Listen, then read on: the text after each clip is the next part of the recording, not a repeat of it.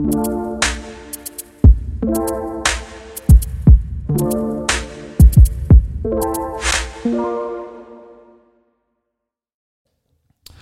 welcome back, everybody, to another episode of BCS Community Connections. And today on the podcast, we have none other than Courtney Allen from Courtney Allen Family Law. And today we are going to talk about your law firm that you have uh, here in the Bryan College Station area. You service areas outside of that as well too. Uh, so we're going to kind of let you go through this uh, starting point of the podcast and talk about your background. So we want to hear where you grew up, what brought you here, uh, kind of how that whole evolution happened for you being a Bryan College Station resident. So you started and grew up where? In Arlington. Okay. And then I came down here to go to A&M. I had family ties here. So uh, my grandfather was born in the tiny little community of Harvey that doesn't exist anymore. Yeah. I went to Bryan High, got three degrees from A&M, so longtime Aggies. It was the only place that I applied for college. I didn't apply anywhere else. Um, but then uh, after college, I uh, went to law school in Virginia Beach. I wanted to go somewhere outside of Texas and just get a different experience for a while. Okay. And That's then, a good choice of location there. I Yeah. mean, at least you stay somewhere on like coastline and that kind of stuff. Well, so- and it was it, being close to uh, Williamsburg and Yeah. Washington D.C. and I I didn't get to see as much of that as I would have liked, but it was a it was a good experience. I'm always amazed. So my wife and I have spent a little time there on some of our vacations. Like you think of Texas, Mm-hmm. and you assume everything else across the United States is like Texas and drive time, and it's hard to kind of imagine getting in a car in like two or three hours. Where we get between cities here, you get Right. between states Yes. there. Yeah, so it's, uh, that's you know when I think about that area, that's kind of what I think about. It's like we just crossed the state line. Like Yeah. that was crazy. So yeah, we drove up to New York, uh, upstate New York, one year on our fall break, and yeah, I go through you know Virginia, Pennsylvania, and all of that. And Yeah. So Yeah, you're checking off. Of you know, when Right. the people send down their little social media posts about check all the states you've been in. I'm Right. like, I've been to all these because I took a drive up to Right. one one spot that covered all four of these states here. So right? So um, after law school, I went back to the Dallas Fort Worth area, and I ended up getting a job with the Attorney General's office, and um, I was doing child support, enforcement, collection, um, and started in Dallas and worked in two, three different offices during my time there. I was there for seven years Okay. and uh, moved up into management in those seven years. The last couple of years, I was in management, and I loved doing what I was doing for the Attorney General's office, but the management part I didn't enjoy so much. And um, it wasn't that I didn't enjoy management. I at one point I remember looking around and realizing that you know, I let me back up a little bit and say that I was that was my safe government job, and I had you know got my paycheck on the first of the month, and I had my health insurance and all of those benefits. Yeah, you didn't have to worry about the state of Texas folding up. Right. Okay. You know, or that you know I didn't think I was ever going to get fired or anything like that. Right. But then I was managing an office of thirty five people, and I'm responsible. I'm you know the one that if anything happens in that office, it's on me. Which Yep. that's the job that I took on, and I accepted that. But I also realized that with that, there's political things that go into that. Oh, people take personal dislikes for whatever reason, and I didn't feel like I, my boss was looking to get rid of me. But if that ever came about, it wouldn't be that hard because so much was going on in that office. There were mistakes were happening. I mean, just part of the job. Well, and in that role, you can't see what everybody's doing Right. at any given glance. You're responsible for the over outcome Mm-hmm. or the overall outcome of that office. But yeah, at any Yeah. given point, one person can put you sideways. Exactly. And uh, you know, and I may have done everything that I could do to support that person and give them good training and they just go rogue and uh, but it's on me. Yeah. And so that really um made me realize that there could be a target on my back at any time. Yeah. And um so I started looking at other options, and my sister was actually already working down here uh, for a pharmacy, and she had a client or a customer who was a an attorney, and we started talking about the possibility of me coming in and partnering up with him, and we didn't end up partnering up, but I did um, make the leap uh, that I never thought I would make to uh, go out on my own and to expand into all of family law. So um, rather than just focusing on the tiny little sliver of child support now, I do every aspect of family law. And um, he gave me an opportunity that I really probably wouldn't have taken um, otherwise, except just right timing. And uh, I really feel like it was kind of a God thing, the way everything worked out. And so um, I did that 13 years ago in on January 2nd, and it's been 13 years. And uh, whenever I made the change, I thought, well, I'll give it a year. And if things don't go well, if it's not quite what I think it's going to be, then I can go back to the Attorney General's office, but I just won't go into management. Right. Because I hadn't burned any bridges or anything like that. And then, uh, like I said, it's been 13 years, and now I can't imagine going back. So. Yeah, so 07, 08? 08. Yeah, mm-hmm. so, um, and for you, you walk back into a community that you were at least familiar with because mm-hmm. you'd gone to A&M here. You said you had three degrees. My grandfather had three. Oh, okay. Sorry, I, yeah, was, no. I, I, I, I, misunderstood yeah. you there. Came to A and M, graduated with what? What was your undergrad? Was in history, minor okay. in English. Okay. So and, and then, so let's talk about let's talk about how this avenue then aligns yeah. for family law. So you decide you're going to go to law school, but before that, something has to trigger here. So what was it that kind of brought that in alignment for you? Well, and so the way I describe my career path is always um, it's like the option just kind of narrowed down, mm-hmm. and and it was the next logical step. I didn't know any attorneys uh, growing up. I, well, I had one friend whose father was an attorney, but like I didn't know anything about it. I didn't know what attorneys really did. I I didn't have any exposure to what that meant. Right. But um, the funny thing is that whenever I I decided I was going to major in history because I, I, just loved history and, and I'm a history nerd. Um, and I, of course, went home and told my mother, and, and, and she was appalled. Um, I can't imagine right. why, right? Like, yeah. Let's talk about what you're going to do with that history degree there. Her yeah. response was, "You're either going to be a coach because she was a teacher, and all the coaches at, at high school told taught history, yeah. or you're going to be a lawyer. And my response was, well, I'm not going to do either one of those. Mm. I'll figure it out. and so, of course, uh, so then, but but through my time at A and M, and there were, you know, in my history classes, there were tons of of people who said they were going to go on to law school. And I started looking at it and thinking about it, thinking, okay, well, you know, maybe that would be something that I would enjoy. And um, so I made the decision to go to law school. And when I started law school, I wanted to be a constitutional lawyer. I was going to, you know, fight for the rights and, you know, all that stuff. Yeah. And then uh, when I got out, I wanted to be a prosecutor. And I ended up getting on with the AG's office. And it was a good mix of, there was prosecution to it because you're asking for people to go to jail for not paying their child support. Right. So it had that aspect of it. But there were other things involved as well. And um, I had an excellent boss who was a great, uh, a, a, really great mentor to very young attorneys. And, and so she taught me the ropes. Mm.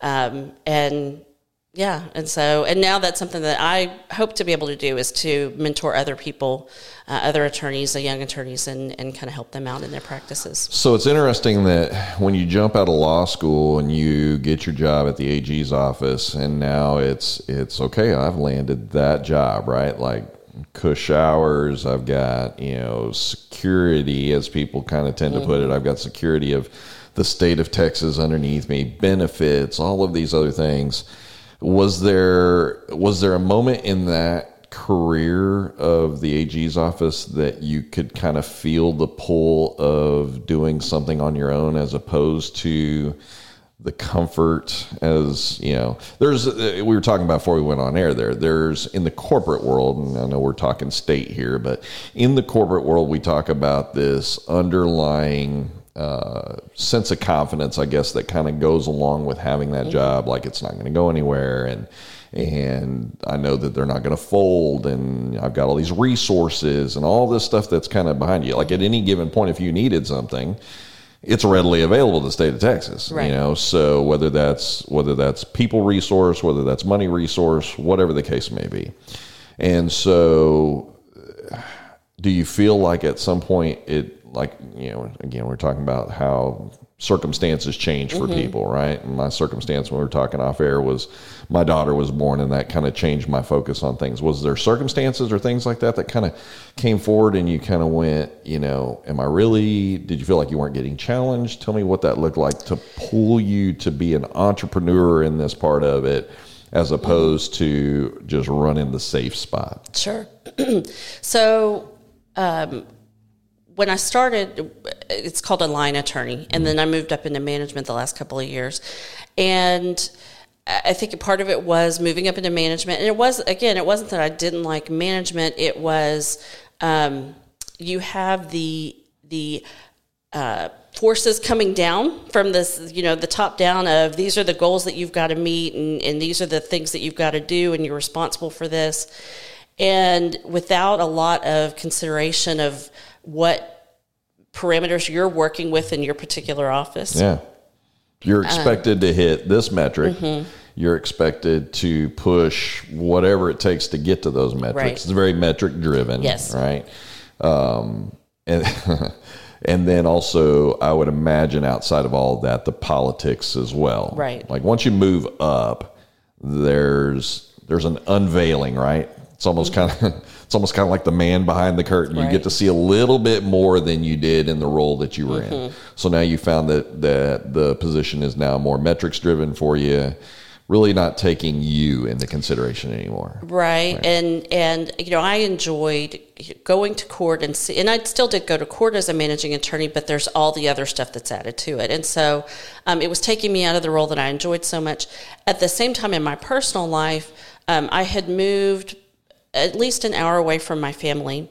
Um, I have a very close, tight knit family, and I'm very blessed that I have that and I had grown up in Arlington, and we kind of all stayed in the Dallas Fort Worth area. And then the funny thing is, is that over the course of a couple of years, everybody kind of migrated down to uh, Robertson County, Yeah. so the Brazos Valley area. And um, so while I'm going through these extra pressures at work, I'm also dealing with family members moving away or not being as close as they had been in the past, and and that's that was hard. Um, personally, being lonely and not having that that support system, Yeah. and so um, it. I think what I've always described is that I feel like for me personally, God moved me into a more difficult position in order to move me out Yeah. because I was I was happy at the attorney general's office as a line attorney. I loved my job, Right. Um, and I don't think I would have ever left had I not moved up into the next level. But also being who I am, it wasn't. I, I couldn't not move. I couldn't have that be there and not want to move up into that next level. Well, there's this. What would I refer to it as? It's almost you know. It's not. It's not. For some people, it's the challenge. For other people, it's the this is the natural progression. I do this, then I do this, then I move to this, and so and it's also the idea of that confidence. I guess is being built through there, and you're going, oh, I do this really well, so I should be able to naturally take the next step and do this then you get into it and you start realizing all of a sudden you're going okay this isn't all about me anymore. Like you know at least when when you're at that starting point it's what i do that matters to the team over here mm-hmm. and that manager that's above me and everything else. Then you re- you step into the role and now all of a sudden you're realizing okay i can do so much as an individual but really my team based opportunity here is just that. It's based on a group of individuals mm-hmm. that then produce the metrics that is now expected of me right? And you want to believe that the team that you lead has the same goals, the same work ethic, the same everything, uh, integrity, everything else that kind of goes along with that to push towards the metric. And did you find like when you had those folks up underneath you that you started seeing like, oh, I've like I'm having to corral like certain people and things like that to keep them all pushing towards the common goal, which is what I'm responsible for. Yeah, it was that. It was, again, it was not having those metrics aligned with what I felt was realistic given the situation. So, just as an example, for the Attorney General's office, they um, want to establish paternity. So, they want to know that a child has a particular father, which is important, and the state has reasons for needing to do that. Sure. And then also in, uh, collecting child support. So, they wanted you to collect money, and they're getting federal funds as a result of meeting those targets and all of this stuff. And so, Um, I was in Plano, which is a very, very, very wealthy area. We Yes. had no problem at all collecting money. We Right. could do that every day, meet that goal, no problem. Uh, establishing paternity didn't happen because all of our people in Plano, most of our people in Plano were married whenever their children were born. And so the paternity was already established. That wasn't something. And so, whereas I started my career in South Dallas, it was exactly the opposite. Had always had a hard time collecting money, had no problem establishing paternity. Right. And, and it's just that that particular area. And so the frustration of having these goals that that um, were again determined by some person in an ivory tower in Austin Yeah. who didn't know Disconnected. that what what we were really dealing with Mm-hmm. and therefore wasn't adjusting it to make it more realistic. Give me excuse me, give me a goal that I can meet Yeah. and I'll meet it. It's interesting because, again, whether it's big corporate world, whether it's state based or whatever, because a lot of the knock on state based, even city based jobs in a lot of cases are, well, it's all taxpayer money and that's all funding this, and there's no there's no true um, accountability in a lot of cases. That's a vantage point from somebody outside in looking in. And then here you are inside actual the machine itself. You're inside of it and you're like, wow, like this is not how this goes, you know, and and to that point, when you're in it and you do it every single day and you've come from the culture from bottom up, right? You start looking at some stuff and you're looking at it going, okay, I know what's realistic because I've been there, done that mm-hmm. job, you know. So I'm managing people that I've already done what they're doing, and I feel like my line of sight to what they're doing is better. But regardless of what you see and where you've come from, especially, and I think the disconnect happens the further up the ladder you go, right? And the further up the ladder you go, especially when you start talking about that keyword you you referenced, you referenced uh, federal funding, right? Like we need this money, and this money doesn't come to us unless we hit these numbers. And these numbers in my ivory tower up here, I can't make happen. You're going to have to make happen. Right. And so, and then it all falls to a point, just like it's, it's a trickle down effect. And during the trickle down, the pressure gets higher and higher and higher until you've reached this level of, like you said, uh, what feels like unobtainable or unrealistic metrics that you're asking for. And then you're doing that every year. So, hey, you know, last year you did this. So this year we're turning in, or the federal government expects us to be this percent higher. And now you're right back in the hamster wheel, spinning it again, going, okay, last year was really tough. How am I going to meet this this year? And, you know, in the child support, in the child support world, you're what are you doing? Are you over here going, we need more divorces to make more child support, you know, or we need more people to get better jobs so that they pay more? I mean, there's there's an avenue of in and out, meaning you're going to have some new people that enter into the to the chute, so to say, and people who are exiting the chute, meaning those people who their kids get to 18 and they're now legally not obligated anymore and all that good stuff. So indirectly you think god then is working as pulling each family member away one by one bringing them to an area eh, an area you know they're not all coming to bryan college station but they're coming into an area that's close to this area which you already have ties back to through Right. college and through your your uh, parents being here and making that even more of a a lonely battle, right? Like you're up here fighting these metrics, but then you're now it's like I feel like I'm really by myself. Right. And so was this the draw again of like, is this what you want to do for the rest of your life? Is this where you want to be? Yeah, I I didn't know. I, you know, like I said, I I really took a leap of faith, and it was a pure leap leap of faith for me. I'm single, uh, so I didn't have someone else bringing in an income to to It's cover. all you. if I make it, I make it. If I don't, I don't. Yeah. Um, and you know, like I said, I do have a very supportive family, so if, I could have gone to them for help if I needed it. Right. But um, yeah, it was it was you know jump and see and um, it, it worked out, and I'm very blessed that it worked out. Um, and I can't say those first years were pretty lean years, and, and Yeah. so, um, and I, I did get help from family in certain ways, but, um, but at the same time, I also I enjoyed the freedom of being able to determine what cases do I take? Right. You know, do I I get to decide, am I going to deal with this? Um, I get to decide, am I going to go to this county and deal with this judge rather than being told by somebody else that, yes, these are the counties that you're going to go to and you have to do that. Yeah. And so uh, the longer I did it, the more I, I kind of got addicted to that, that ability, even in spite of all of the risks.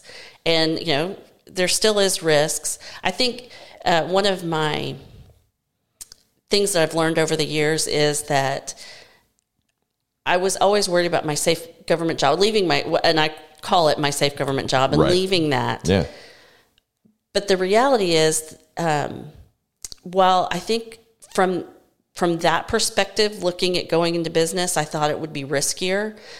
Now I almost look at it as the reverse because at my job, someone could have fired me. Sure. Now, thankfully, that was never on the table, but Right. that could have happened. Yeah. And so I could have gone from one day to the next, not having a job and not having any, any income. Now I have risk, but the likelihood of all of my clients firing me at the same time is pretty slim. Right. And so while my income does fluctuate and it goes up and down, and, and sometimes I have more cases and sometimes I have fewer cases, but I don't ever have zero. Yeah. And and thankfully, since the first day, I've not ever had zero. Yeah. So Well, and so in the corporate world, people who leave the corporate world to go be an entrepreneur to work for themselves, sometimes that's met with the fantasy of I'm going to work for myself. Kind of, you know, what you were saying earlier about nobody's really controlling my destiny over here. Like, you know, they just willy nilly one day decide to get sideways with me and now I'm not their girl or their boy anymore. And so out the door you go and I'm going to bring somebody else in. And Texas is definitely a tough state for that to be in because you're in an at will state, right? So people make those leaps from the corporate world and they move into an entrepreneurial role and they get in there with this idea of this is going to be so much better for me. But so much better has to be built up. A lot of entrepreneurs in the beginning find those longer hours and things that's requiring more capital from their own pocket, uh, hours of invested time, uh, they're now doing things that in that corporate world they they weren't really responsible for. They didn't have to worry about marketing themselves. They didn't have to worry about where my customer is going to come from. They didn't have to worry about building not just the business and the brand, but also their image as well too in the community that they're serving. And so it's this it's this stepping, like you were saying earlier in the, in the beginning, it was lean years, and then you kind of build that as you go through. But you do come back into an environment where you're now back into your family circle is mm-hmm. closer to you. You have more support there, which mentally has to be just huge prop up, you know, where as before where you're saying like, man, I'm up here and it's just me. Now all of a sudden, even though it's not your family in the in the law firm, it's them just being there as support, sounding boards, you know, being able to diffuse, you know, and just kind of let me take this weekend and reset. Let me have a little family time. Let me refill my tank and let me get back to it. And so you do this year after year in building the law firm. So the law firm comes to be. Is it was it Courtney Allen Family Law from it's the get go? Allen Law Firm and then Courtney Allen Family. So a couple different names, Okay. but and um, yeah, Why so- why put your first name on it? you know that was actually a decision from uh, the marketer that I. I guess at the beginning of last year, I Yeah. d- hired somebody to come on and do some social media marketing Yeah. for me, and they wanted to personally put. It's always been Allen Law Firm in Right. uh, the state of Texas for a law firm. You can't have a trade name; it has to be your name. Right. And so um, it was some variant of my name, but then adding the Courtney Courtney Allen Family Law to that to my social media aspect. Yeah. Um, they just, I guess, felt like it would be more personal, which I'm fine with that. Well, listen, I mean, if if you say if you put two of these on the desk and you say Allen Law Firm and you say Courtney Allen Law Firm, I'm really not trying to be a sexist here. It's going to probably sound that way, but Allen Law Firm to me is probably going to sound like potentially a male owned law firm. And in family law, especially in family law, this really kind of becomes what can, even in some people's decision making process, what can be their decision as to who they go with. True. You know, the, the female that's looking, whether they're initiating it or whether they're being initiated into it, uh, especially in divorce law or whatever, is probably going to feel more comfortable being around a female lawyer. Now, again, I'm generalizing this, and I know that there will be some people that may listen to this and go, "That's not the case." but then I asked you again, kind of before we got we mm-hmm. went on air about your percentages, like how you know what percent of men versus what percent of women, and we were saying about twenty percent on men. And you brought up a great point, though, in sitting there because I'm I'm thinking again at that same point in that statement that I just made. I'm thinking, okay, a man's probably thinking, go get me a a bulldog lawyer or whatever, you know, and that that's going to look like you know the Texas Hammer or whatever that guy is. You know, I mean, it's going to look like somebody who's going to go out there and, and get them the most for their mm-hmm. money.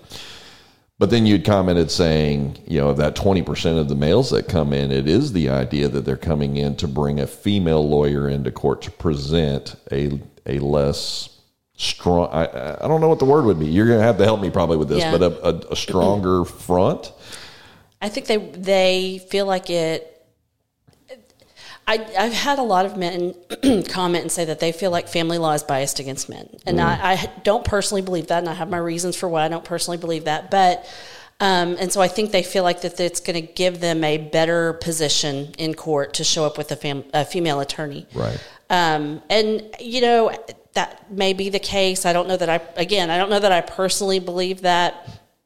I don't see my gender in what I do. Sure. I just just try to do the best job that I can. Sure. But at the same time, I do think that uh, some female attorneys bring certain qualities to the table that can be beneficial. Right. Um, Better understanding, so like I, even from the opposite side. I think so. I think I think there is some of that. Um, softer, more consideration of the emotion. Mm. Family law is extremely emotional. Yeah. I mean, there's huge Volatile. emotions that yeah. go in with that. And so, and again, I'm, I'm, not trying to be biased, but I do think that, that female attorneys can be a little bit more understanding. Not all of them, some of them don't care about the emotions. Sure, yeah. and that's not to say that male attorneys can't, but um, it does tend to be a female domi- dominated portion of the law mm-hmm. that uh, you're going to see more female attorneys in family law as a general rule. Yeah. In my experience. Well, so. I mean, listen, so uh, most people's biases are going to be created by their their environment. So if I've got a bunch of friends who are divorced and they've been through and, and they're going through this deal and after they get through with the deal, they go, man, I got screwed in this deal, man. I lost half of this. I lost the house. I did, you know, and those are what's fed in. Now all of a sudden, maybe I come to the forefront and I need that service those stories and those friends, I mean, you think about where's the first place that most people are going to go? First place isn't going to be your doorstep. Right. The first place is really going to be close friends, people that they trust, mm-hmm. and then they're going to kind of work through like, you know, they're they're for some people they're the initiator, for other people they're the receiver.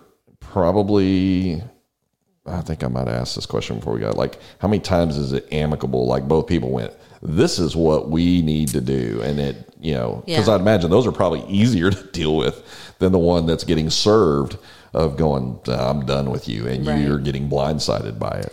So the trick with those though is because I'll have people call me up and they'll say, "Oh, we, you know, it's all agreed to. We've already talked about everything. Everything's agreed to." And um, I still my retainer is still going to be a little higher than like true. Everything is tr- really agreed to because yeah. I've I've through experience learned. Right. What happens a lot of times is that they think everything's agreed to, but mm. it's not really because yeah. they either haven't really talked through everything or the relationship dynamic has been that you've got one really strong person and one person who just kind of goes along. Mm. And so the person who just kind of goes along is just like, okay, sure, whatever. But then once they actually get into it, they start digging their heels in mm-hmm. because this is important and yeah they need to stand up for themselves. Mm-hmm. but the strong personality has just kind of steamrolled them, and they're the the strong personality is the one that calls me and says, "Oh yeah, everything's agreed." And so, yeah, um, it does still happen, though. I would say it is a fairly slim margin. 10% maybe that are really truly they they really have sat and considered everything and talked to, through everything and they really are on the same page um, but these are also the 10% at the tail end. Like if there's kids involved in this, co-parenting becomes a lot easier. Child, Absolutely. you know, who's who's getting custody, which again you deal with. Mm-hmm. You know, child custody, child support, all of that other stuff, it materializes. But again, going back and referencing that number that you're saying, 10%, you know, so that means one out of 10, and then you got the other nine out of 10, which not necessarily all nine of those are going to be explosive cases, right. but what's going to happen is, is you step them through the process. Mm-hmm. Like you said, there's going to be things they haven't taken into consideration, things they didn't realize laws that have changed, laws that are affecting them, right. new laws that are being enacted that could have affected them that they didn't know about. Right. And now, you know, maybe it is that where amicably they were talking through this process, it's that stronger personality that's saying, I'll give you half of everything and let's just call this thing done. Right. And for some people, that's that's mm-hmm. maybe as amicable as it gets. But then for other people, like okay, half is half, and and but what about the kids? You know, right. and then that adds a whole other dynamic to it. And your kids are two, not mm-hmm. you know twelve, not sixteen, not eighteen, not twenty two. You know, and these all change of what this is going to look like long term. And you got one shot really at that moment when that all happens, you can always go back and uh, I'm talking like I'm the expert here. we, were, we were talking about how I'm on the opposite side of that as being a kid that, you know, my mom chased for child support and things like that. And, and really had a very unpleasant experience mm-hmm. of dealing in that realm and dealing in that realm with the state. Um, because she really, you know, you know as well as anybody else there that that it's not like hey we just sit around and we wait for somebody to call us and say they need our help getting child support. I right. mean there's a backlog that happens there. And in a lot of cases a huge backlog that requires tons of time tons of effort. People are really good at disappearing when they need to disappear and go off the radar and all of that kind of stuff. But if i'm in the moment of of trying to put all these things together i may think i know how this whole thing ends up but then that's where your expertise comes in at, right. as have you thought about what this is going to look like in 10 years for mm-hmm. your children? Have you thought about who's going to be paying for college? Who's going to do, you know, how is all this stuff going to get funded down the road? And that, whether, regardless of what side you're on, you could be on that, you know, the mom side that's looking to retain custody. You could be on the dad side that's looking to retain mm-hmm. custody. You know, that there's no one given way. I think there's a lot of perception when it comes to family law, especially in divorce. Like you were saying earlier, that you know a lot of the times it feels like it leans towards the female side. Same deal with kids. That it's you know mm-hmm. I can think I, I don't know how many times I've heard someone say, "Oh, the dad has the kids," then there must be something really screwed up with the mom because right. otherwise the mom would have got the kids. I mean, like boom, right out yeah. of the gate, no thought process about listen, this mom just doesn't want to have kids in her life anymore, and is like, mm, I'm out, man. I'm you know I'm not invested and but it is the assumption again that yeah. that mom is a horrible mom right. or was a horrible person or has done something really horrible right. has a history a background or whatever that you know caused this dad to get full custody yeah and that's that's definitely not always the case a lot of people will look they'll term it as you know the better parent. Well i'm a better parent mm-hmm. or i'm you know and it, and that's really that's not the standard. The standard is what is in the best interest of the child. Right. And so um, the judge that i'm most often in front of has actually commented before that she said that uh, the cases where you have two bad parents those are hard. The cases where you have two good parents those are actually harder. Mm. because you have two good parents. Yeah. And so how do you decide? Well, what the law says is what's in the best interest of the child. Right. And so it could be that you had two excellent parents that are both very involved and they love this kid very much and they want what is best for the child. Right. And um, there may be some random detail that pushes the case over to one parent or the other. I had a case a while ago that it came down to mom's work schedule. Mm. And her work schedule just wasn't really that conducive for the child. And she was a single mom doing the best for her kid that yeah. she could possibly do. But it it just wasn't what was best for the child to be primarily with mom because of her work schedule. And and it was that detail that pushed it over to dad getting custody. Mom was a great mom. There yeah. was no question that mom was a great mom. Right. Um, but that it was that detail. Yeah. And so that assumption that, oh, you know, there must be ter- a terrible mom to get custody isn't really the case. Yeah. But again, the overall perception, I mean, it's, it's just, I've heard it a lot of times in those particular situations. But then again, it also kind of works against them, you know, when that mom's now sitting over there and going, listen, man, I'm trying to provide, you know, and and not everybody's going to hire me on a you know 9 a.m. to 3 p.m. Right. so I can get my kid from school and do all these other things, and I still have things that I have to pay for, and childcare then becomes into question, and especially if you're looking at a, pro- a, professional, somebody who's in a professional world in whatever that corporate world that really doesn't care about the fact that you're going through this divorce. We've got a business that we have to right. run and operate over here.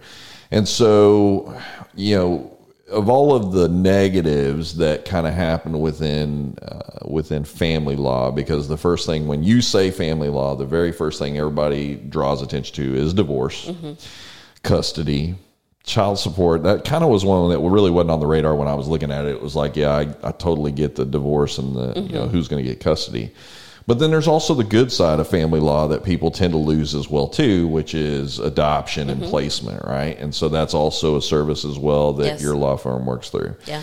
So in in talking about we were saying earlier, like what drew you into law, right? And then you kind of sit, you know, you said your mom, you had to sit down with your mom where you're talking about where you're going to go and what you're going to do, and you make this decision. You come back around you're at the state of Texas and you're you're the oh man I'm like, I, I want to cho- I want to choose my words carefully. I almost said dog chaser and that's not a good that's not a good terminology to use when you're looking to chase people down for child support. But you're you're in the world of hero to this person and mm-hmm. and you're the law to the other person. Can be, yeah. Yeah, I mean, because you know you can lock people up for not paying child support and doing all that other mm-hmm. stuff, and so and the assumption always is is is when you're handling and chasing those folks that it's this is your responsibility. You know, I'm just here to ensure that you know this is your responsibility and that it's mm-hmm. enforced. You have a choice. We as the state have a choice, right? And our choice will be based on what your choice is. You know, right. want to go to jail? Don't pay. You know, want to stay out of jail? Pay and do what you're supposed yeah. to. And and so you do that for a long period of time. Do you feel like there's almost like this robotic kind of desensitizing deal. I mean, one of the things that I find is you said it earlier where you said emotion tends to be not really your best friend when you're dealing in law, right? Like law is very much like keep the emotion out of it. What does the law say? Mm-hmm. Like you said earlier, both of them may be great parents, but what's best for the kid? What does the law say that's going to be best for the kid in these situations? So really, kind of that same deal. You can I can imagine that there's probably some desensitization that kind of happened. I don't even know if I said that word right. Anyway, you can get desensitized to the idea of what somebody is potentially going through because the law says you have an obligation to this. And so in family law now, family law probably is even more critical in that idea because you don't want emotion to be something that, because emotion in, in your part of handling can really affect outcome, mm-hmm. right? And and we were talking before we came on that that in my research, I was watching on your Facebook page, you'd put out just a quick little video. I think it's like ten minutes or something like that, where you're on there talking about if you're going through this, here's some things to take into consideration. Mm-hmm. And right out of the gate, it's it's. I know you're in an emotional situation. I know that that it's fiery and explosive and every little drop of whatever can feel like a hundred gallons of gas on the fire. Mm-hmm. But being smart enough to back away from that and not let that control what comes out. Because if you're if you're in family law, like you said earlier, it can go really well if both sides kind of understand and you know they're they're working towards the common goal of doing what's best for kids that are involved right. or whatever. But then you have the ones where, man, it's dig in time. I, right. I referred to it as digging the trenches. Let's mm-hmm. set up mm-hmm. the booby traps, and it's time to roll. And now social media comes into play on that. Absolutely. You know, text messages, emails, any correspondence and communication, um, character witnesses, all of these things now become things that are thrown on the table. And to your point in that video, you were talking about like you just need to kind of diffuse those situations. You need to understand what's at risk, what's important, and kind of putting yourself in that role. But it's hard because mm-hmm. the stuff has led, you know, twisting and turning and breaking and all these other things have led to this moment for right. that couple. And people wanting, wanting to point blame or wanting to get blame as a part of all of that. Like, this is your fault. We're here because of you, uh, which I imagine probably gets said a lot in in. Uh, when you're when you've got these guys separated out and you're trying to work through this and so emotionally for you how does that i mean I, I said you take the emotion out of it but there is this there is i don't care what kind of person you are you can be totally detached from that but knowing that there's an investment from you in the client that you have you don't Yeah. just take in a client and go what's your bank account look like Right. you know Right. i mean and that is that's uh, there's a lot of burnout in family law because of that. Right. Um, that you know, I, someone comes to me and they dump all their problems on my desk, and now I'm the one that's responsible for all those problems, Yeah. even though I didn't create them. yeah Um, but in that that gives the client relief because they're like, oh great, now you're responsible for all this, and that's my job, and I accept it. Um, some cases I do get personally involved in and I care very much about the outcome. Some less so and that doesn't that's not a reflection on that particular client or anything. Some are just more straightforward. They're just not as there's not as much emotion at stake. Um, but that's definitely the hardest part of what I do Right. is you know being involved in the day to day seeing and knowing the the long-term impact of what these decisions can have and while I may represent mom or dad, I care very much about what happens to the kids. Sure. Uh, That is, uh, from you know, my personal philosophy. The way I practice family law is, I'm I am obligated to represent my client, but I'm also looking at the overall picture and how is this going to affect the children, and is the, are there things that we can do to minimize the effect on the children, or to you know help people understand how, what they're doing is affecting the children, Right. things like that. Um, so anyway, Well, the emotional baggage that's coming along with that, Mm-hmm. and not realizing, like, hey, I, I realize you got both hands with your emotional suitcases in them, but I got another four over here that you hadn't even thought about picking up yet. Yeah. And so, uh, being able to, again, refocus your client and getting them to understand, like, is this really worth it? You know, this this may get you this. But is it going to be worth it Right. at this expense? Yeah. And so, again, having a good family lawyer that's sitting there looking at that in your client's best interest, Mm-hmm. but also being able to, like, look, uh, in this 10 step process, we're in step four, you know, Right. and there's still six more that are coming. And here's some things that you don't see right now that I've done a hundred of these, I've done a 1000 of these. So I know what this is going to look like as we move further down. And that's really you kind of taking your client by the hand and walking them through that process. Right. Here's how this is going to look. Mm-hmm. And you're not always going to have a straight and narrow path in that. There's going to be some things where you're going to reach crossroads and decisions that have to be made that can change that trajectory Right. Or can change that that outcome. And again, that's where the lawyers really needed. And and even with the guys that are over there that are are amicable and they're trying to figure it all out on them their own. And you know, we've already decided this is how it's going to go. Usually reach some crossroads somewhere that they haven't thought of. Yeah. And so that's where your expertise then kind of comes into play to say, listen, uh, it's great that you guys can do this and want to co-parent and do all these other things. What about this? Right. Yeah. I've had I've had people come to me all the time that say, "Oh, we've already agreed," and da da da da da, and you know they'll give me their agreement, and then I I start to see issues, and say, "Okay, well, well we got to deal with this, or what about this, or have you thought about handling your summers this way, or things like that?" And that's you know where I've done a thousand divorces, you've done one. Right. And uh, another part of that too is because there are people, there's forms online, and people go, "Oh, I'm going to go do my own DIY divorce and handle that paperwork myself." And if you want to try, more power to you.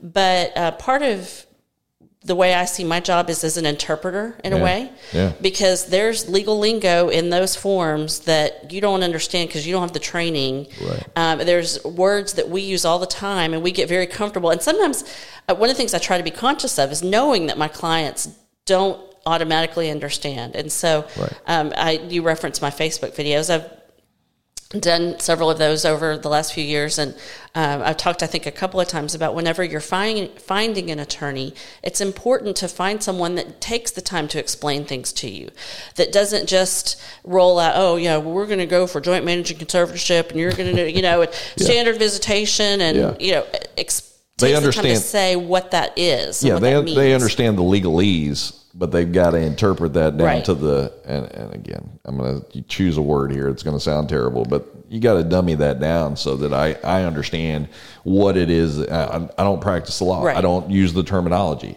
And so when you get in the middle of all of that, and a lot of the times there's some lawyer speak that happens over that client's head that then is kind of in one ear and out Right. the other as to go, let me tell you what this means. I mean, you're almost like the Webster Dictionary to mm-hmm. define these things. You're going to see these things in documents that are coming to us. You're going to hear this in court, or the judge is going to say this, and I got to turn and, and look at you and, mm-hmm. and interpret what the judge just said because we're not here to we're not here to go from the bench to the client. We're here to go from the bench Right. to the lawyer to the mm-hmm. interpretation to the client and then back up. Um, so it's this constant, it- you know, it's people tend to think that, you know, it's just going to be them and the, the judge, right? Like this is, this is that moment. But that person representing them, that lawyer is the person who still has their best interest in mind. Right. But also you have a line of sight into the other side. You know, because you're working both sides of these deals as we go. So you've got a line of sight in the other side going, oh, this is where this is going, Right. right? Where your client would have no idea Yeah. what's coming down the path on this other side. And while you're you're required by law that you have to share these things between lawyers and things that have to be relevant, stuff that gets found that has to be shared on both sides of that. I'm sure there are times that you're sitting there with that client, and after you're at the tail end of something, you're going, okay, I'm going to need a little moment with my client over here so that you can kind of reconfigure Right. what that maybe looked like going in that day or at that time. And now all of a sudden we reach this other deal. And let me tell you, this Mm-hmm. is. This is trying to go sideways on us real quick, so we need to go to Plan B that we talked about before we walked. Well, and here. that's that's one of the things that you know I try to emphasize to people. It is so important to be honest with your attorney and tell them what is going on. Right. Don't hide things. If I represent you, you need to tell me. You know, for example, if you are smoking marijuana on the regular, I need to know Right. because the other side knows and they are going to bring it up. Yeah. And if I'm not prepared to handle that, you don't get any benefit by not being honest with me. Yeah. Um, because all, all that happens is that I'm caught flat footed because you didn't tell me that this was going to be an issue. Yeah. And then we do have to have that conversation of Have you just found yourself like turning and going? yeah, it's what what's the worst is I've had I this is thankfully been a long time ago, but um, I had a case where the party insisted that the other party was doing drugs and we have to get a drug test. And so I said, okay, I'll, you know, I'll ask for a drug test if you think that that's what they're doing. Well, lo and behold, it was my client that tested positive. So, hmm. you know, so now anytime I, I always tell them, look, are you, you got to be clean too. Cause if we're going to go in asking for them to take a test, they're going to ask for you to take a test and you better both be clean. yeah. So, Well, and that that client attorney privilege, you know, I think some people there are probably some people that when they sit in the chair with you and they're like, "Man, if I divulge this, this is going to come out." You know, there's that Right. moment of like, "Listen, my preparation is really based on the full story." Yes. Not you gave me chapter one, two, and skip three, and we went to four, and three was really ugly, and you decided to leave that out. And the worst place to find out about that is when you're in front of a judge at that point, right? And Yeah. so now they've left you like your your term of reference was flat footed. Mm-hmm. You know, you really have to figure out how to pivot right there in that moment. Mm-hmm. Like, okay, it's damage control time, and I'm sure you found yourself in that seat way more often than you'd care to. yeah. So um, I come in and I'm utilizing you. And one of the things that I found about looking at your Facebook page, there are things, and, and we talked about even even here, like people see on the outside as Courtney Allen Law Firm and uh, or Family Law. I'm saying that wrong. Um, but choice where people make a decision to select a lawyer really kind of comes in at multiple things. Number one, reference. Like I've had a friend that's gone through and they referred me to you. I would imagine referrals are probably pretty high in the business, Yeah. especially in family law business. Mm-hmm. Second is I don't have that reference. Now all of a sudden it becomes okay. What kind of what kind of divorce do I want to go through here? And Right. so now I'm doing my research, and you know, research is in some people's cases only as good as Google, you know, and they put this information in. But then for you as well, and I'm not going to refer to this as advertising and marketing, but it is the idea of aligning yourself with those clients that you want to mm-hmm. serve because they fit the niche of what it is that you're looking to build your law firm Right. as, right? And earlier we were talking about when you are on your own, you're not partnered up with another law or a lawyer in a, in a group law, law firm or that corporate world or whatever. Now all of a sudden you have the choice as that law firm and that mm-hmm. entrepreneur in that law firm to say i'm probably not your lawyer right? Like you get those folks that mm-hmm. come in and you're just like you know referring to it as tell me your story Yeah. and that story really then is you know a lot of times the story is like yeah, here you go, Courtney. Here's a little bit of the story here, right? Whereas you're really trying to get that as open as possible so you can see, like, I want my husband to burn in hell. You know, I mean, like they're they're at it, Yeah. right? And you're like, man, this, yeah, like Yeah. I, I'm I'm all about trying to help people, but also understanding when you need to turn someone mm-hmm. away. I mean, in the Walmart world, I used to tell folks, you can imagine. I mean, we'd we'd see fifteen thousand people a day come in, right? For twenty years of running through this this operation, and I told people like, you know, when I get called up to the service desk, I wouldn't get called up to the service desk for somebody to tell me what a great job we were doing. I was going up there because somebody was mad.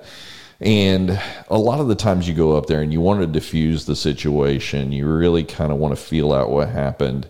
I refer to it as black, white, and gray. You mm-hmm. know, black, the customer's right, white, we're right, we're right, and gray always goes to the customer. And gray is really like there's some things that went wrong here that we could have possibly created mm-hmm. to create a perception, right? And so then you you dive in on that. But then it's let's say it's the old guy that every week is in there. And every mm-hmm. week is just, you know, mm-hmm. y'all did this wrong. Y'all didn't give me this. Y'all came in here and I'm missing this out of my bag and I'm missing this out of my bag the next week and everything. And I used to say that I would promote them to customer somewhere else. Like I wanted to go be Target's customer or Kroger's customer or whatever, because in that world, uh, there are certain people and there are certain people frequenting your business mm-hmm. That aren't going to be good for your business, right? Like doesn't matter what you do, you can bend over backwards and and it's still not going to matter. It's mm-hmm. not going to be enough. So you got to be front side on that because at the moment that you take them in, now all of a sudden you don't want to invest all of that time and resource and everything else to then turn around somewhere down that chute and go, yeah, we probably are not going to be on the same page Right. here. Or you want this. I'm trying to tell you legally what we can get, and you just want me to figure out how to get over to here. And I'm trying to tell you I don't have that capacity to do that. Right. And- But being a smart enough lawyer to be able to do that as early on as possible, Yeah. so that the resources aren't just burning away over here. Yeah. And so, what do you look for when people come in? What are some of those? What are some of those red sirens? You know, like I say, it's the person who complains all the time in a Walmart, like, and, and I get them week after week, or even in some cases day after day, and I know that they need to go somewhere else.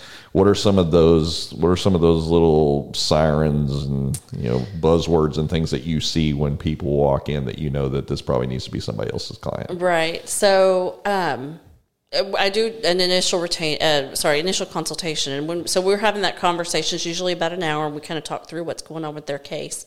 And for me, what I'm looking for is, do they listen to what I have to say?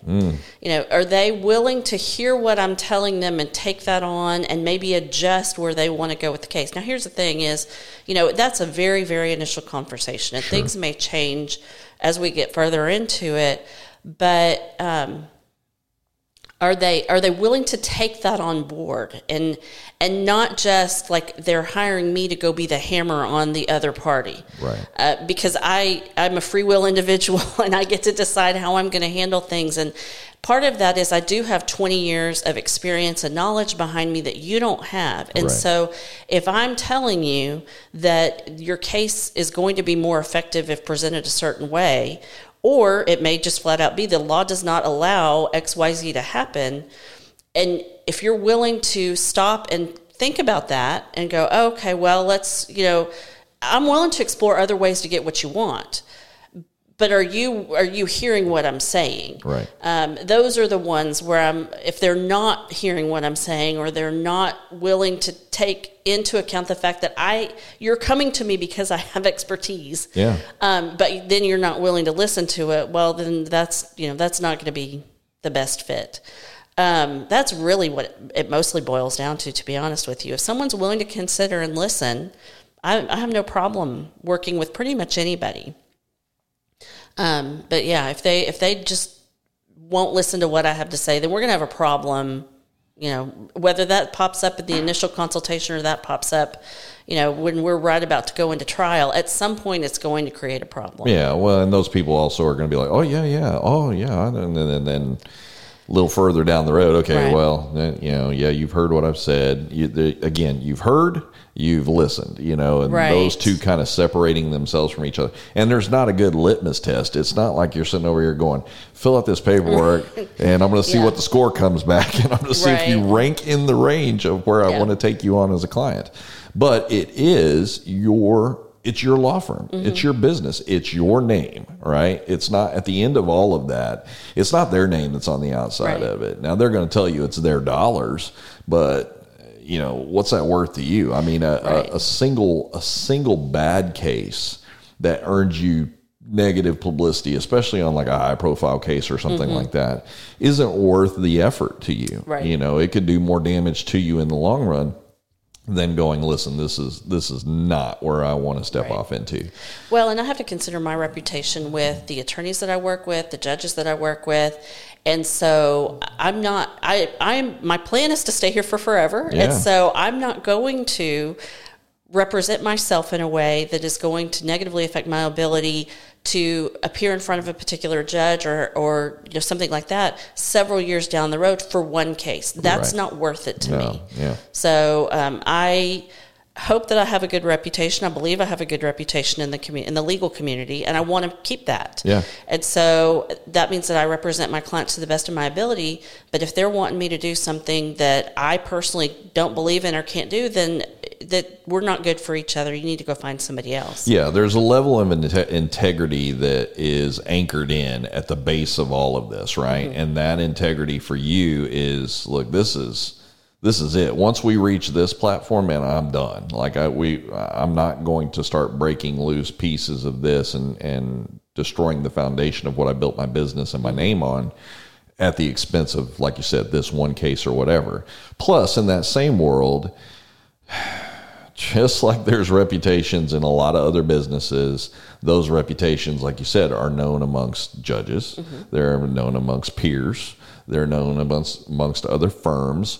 You know, so you kind of in building that leverage up, that leverage of integrity becomes important as when you're facing maybe other firms that don't have that same type of integrity and you can kind of get a glimpse of that. I mean, I'm I was talking about kind of the red flags or whatever, and let's say you're the, the you know, hey, uh, Courtney, you're the second lawyer I came from, and I came from law firm over here. Courtney knows law firm over there and knows who they are and how they may not really care as much about their integrity and yeah, you're kind of shopping it a little bit, and I can respect that and understand that for those consultations.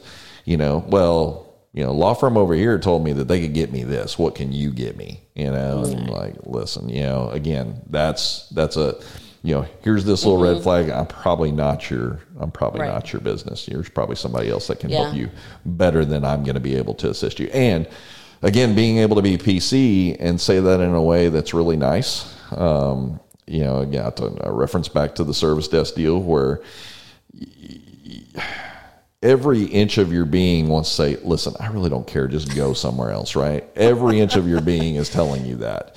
Um, but you have to be able to say that in a way that if it were repeated Yeah. to your your higher ups or whatever, that it doesn't come off that way. Like, listen, you know, obviously, if if you've shopped with uh, this is this is an actual statement that has come out of my mouth obviously if you continue to shop with us and we just can't seem to to come to the level of service that you really need from us you know, I- I don't know what else to tell you. I mean, we just can't obviously achieve that Right. for you, and, and maybe there's another business out there that can do that. But definitely, if I'm spending my money, I want that level of service. So I can completely understand how you'd feel that way.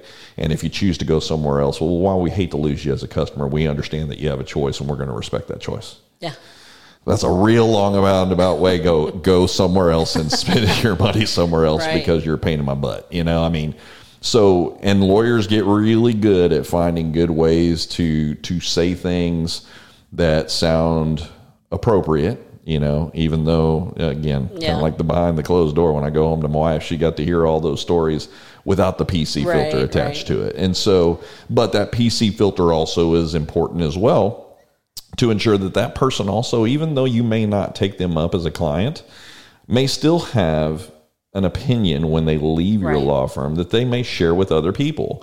And you don't want that to just be like, well, I felt like Courtney shunned me off and didn't really give a crap about what I had to say. It's it's like, you know, it's kind of that same deal of leaving that window open for interpretation, you know, that I want to be as clear as I can without being as harsh as I probably sometimes feel like I want to be. I definitely I want everyone to have a good experience in dealing with my firm. No matter what that even if you're on the other side of a case. I I have many cases where I represent one party and the other party doesn't have an attorney. And so I'm always willing to deal with them professionally. I don't um, I want I respect the law. I respect the legal profession. It means a lot to me. Sure. And so I want people to have a good experience no matter what part of that they're dealing with.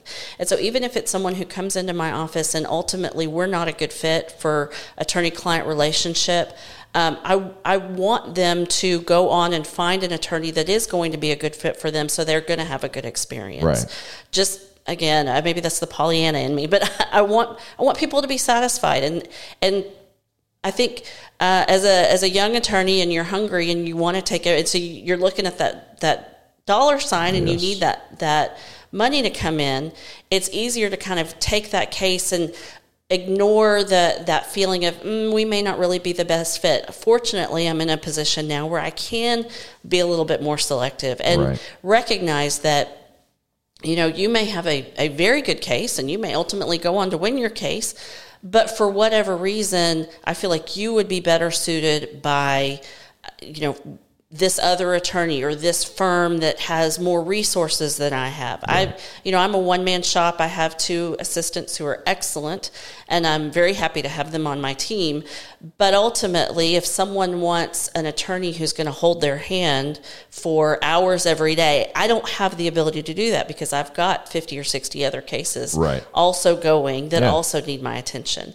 Um, and so, you know, there have been times whenever I've had clients that wanted that level of service. And while I would love to be able to give that to them, I don't have the resources to do that. So I'm going to send you off to someone that does have the ability to give you that level of service. Yeah.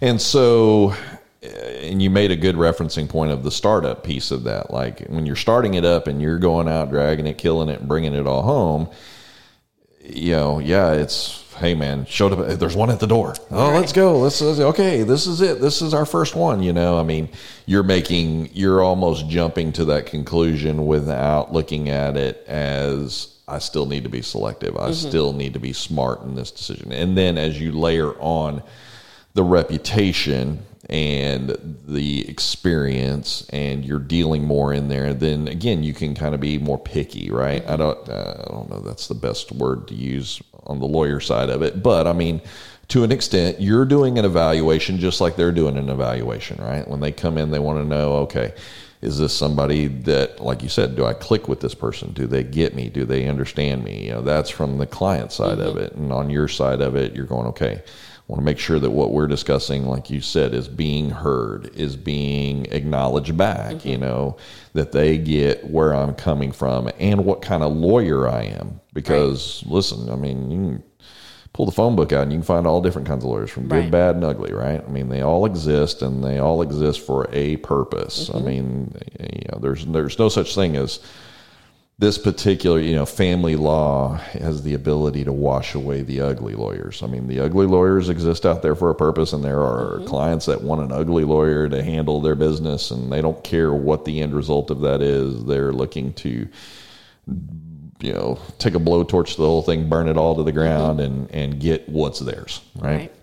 So we've talked enough about divorce and all that other good stuff. So now let's talk about the positive sides of stuff. Let's move over to the adoption side. So is this the part where you feel like do you feel like your tank gets refueled in this environment in the adoption environment? It does. It does. And I will say that there are um, certain cases, even with custody and, and divorce, that I, I feel very personally satisfied by.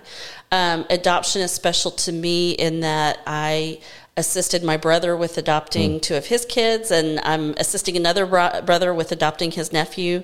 Um, and so, you know, it's it's adoption has really come to play a big role in my family, and um, it's it's the happy part of family law, I always say. Yeah. And so it's where we get to see the the celebration. I think one of the things that a lot of people don't realize is that while adoption is a very positive thing and it's a very happy thing, there is a there's a downside to adoption right. because uh, with adoption means that there's been a loss somewhere in the past of the original family right. for that child mm-hmm. and whether that is a step parent adoption where you know mom has you know dad's not involved and so mom's remarried to somebody else and that person is taking the dad role and so we're now just kind of making it legal what they've already been doing right or you have an infant adoption where you have a couple who hasn't been able to have their own children, or, or maybe they have, but they still want to add to their family through adoption.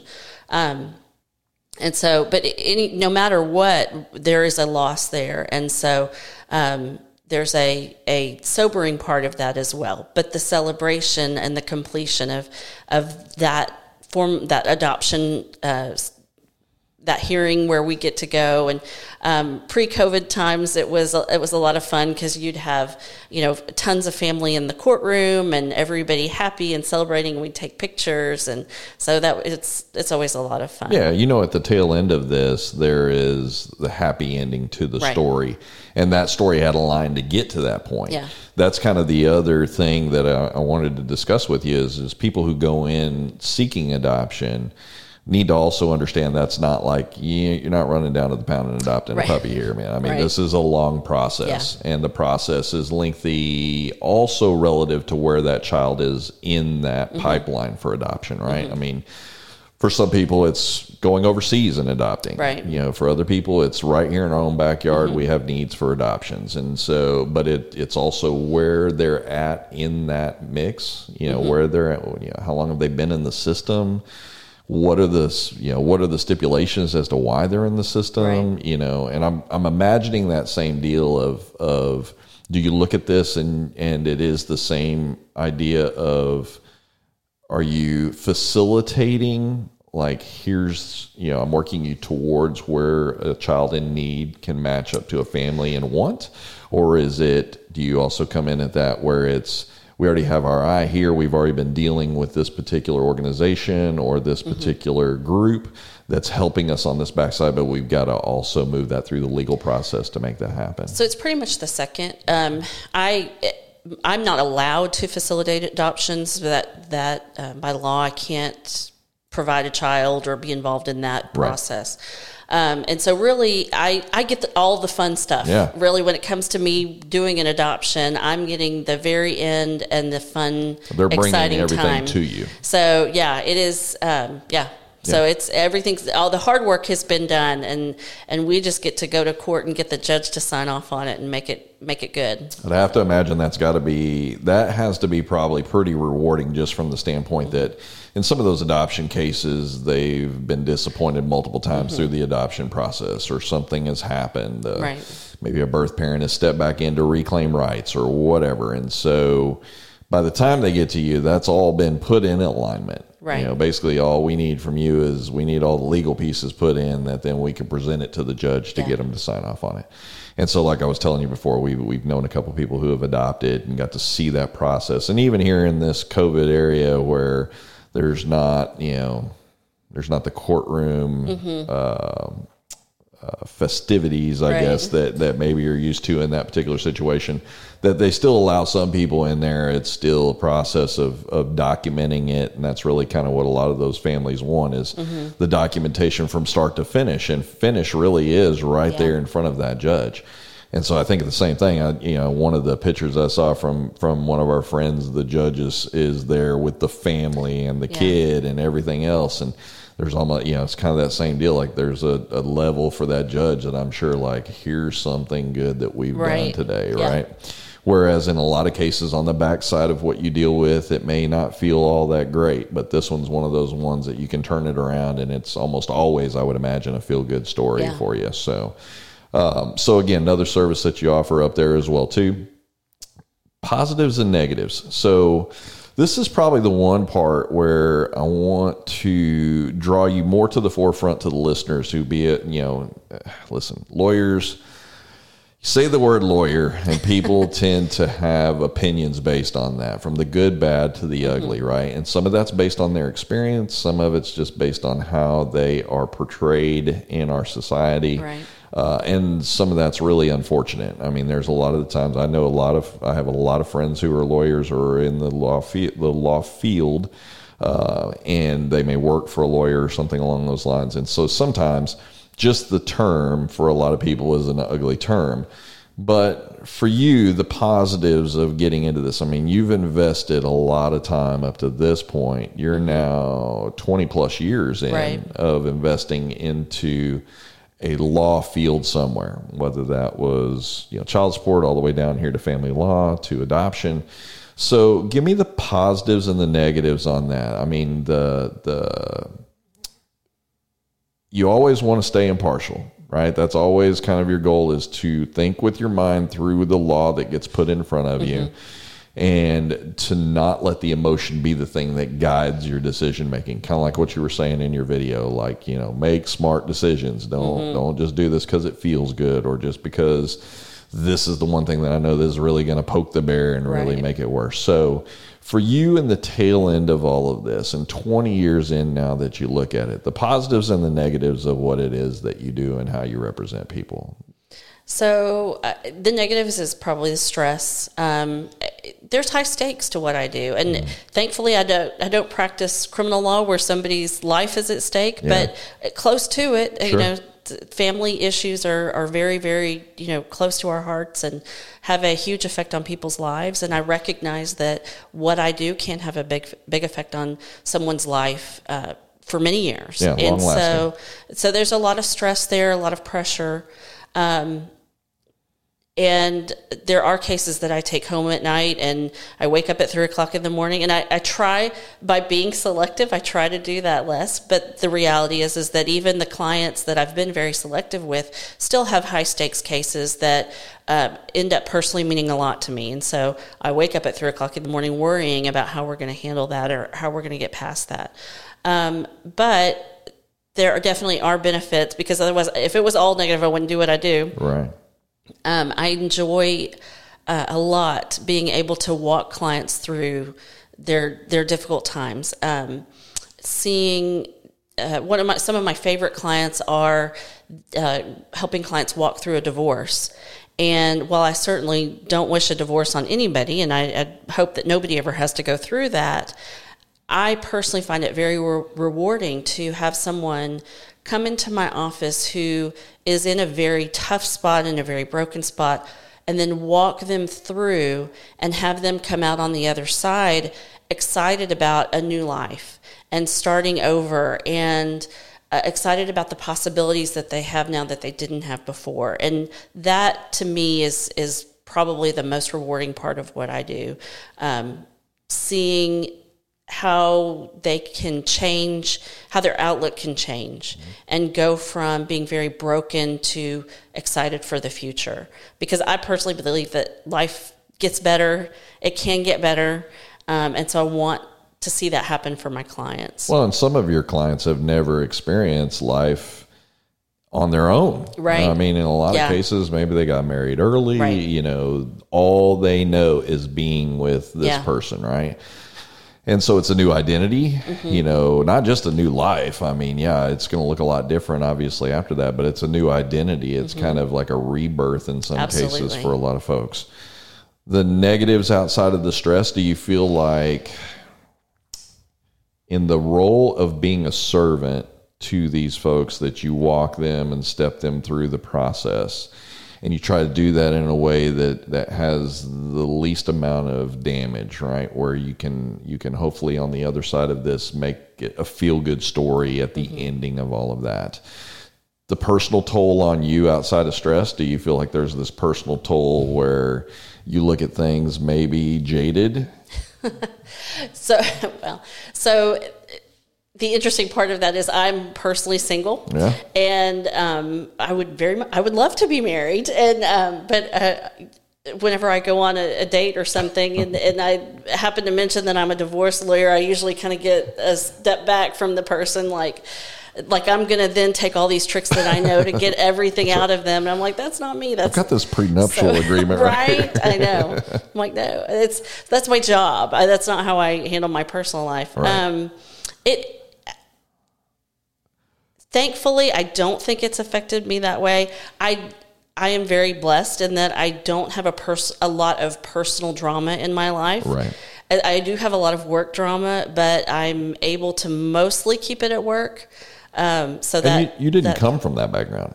no, I'm very lucky. My parents have been married for 53 years, I think. Right. So, um, and you So know, even your example here, even though you work an opposite uh, Mm-hmm. an opposite side of that in a lot of cases, the example is still over here that this can still I'm very much a believer in love and that it can work out, even though you know I see every day the the times where it doesn't. yeah. Um, but I have a lot of personal hope about that. Well, and I just it when you when you step into a role of being a servant leader Mm-hmm. in somebody's life that is at a crossroads they probably never imagined they would be at, especially in the beginning, and they saw this just dissolving, you know.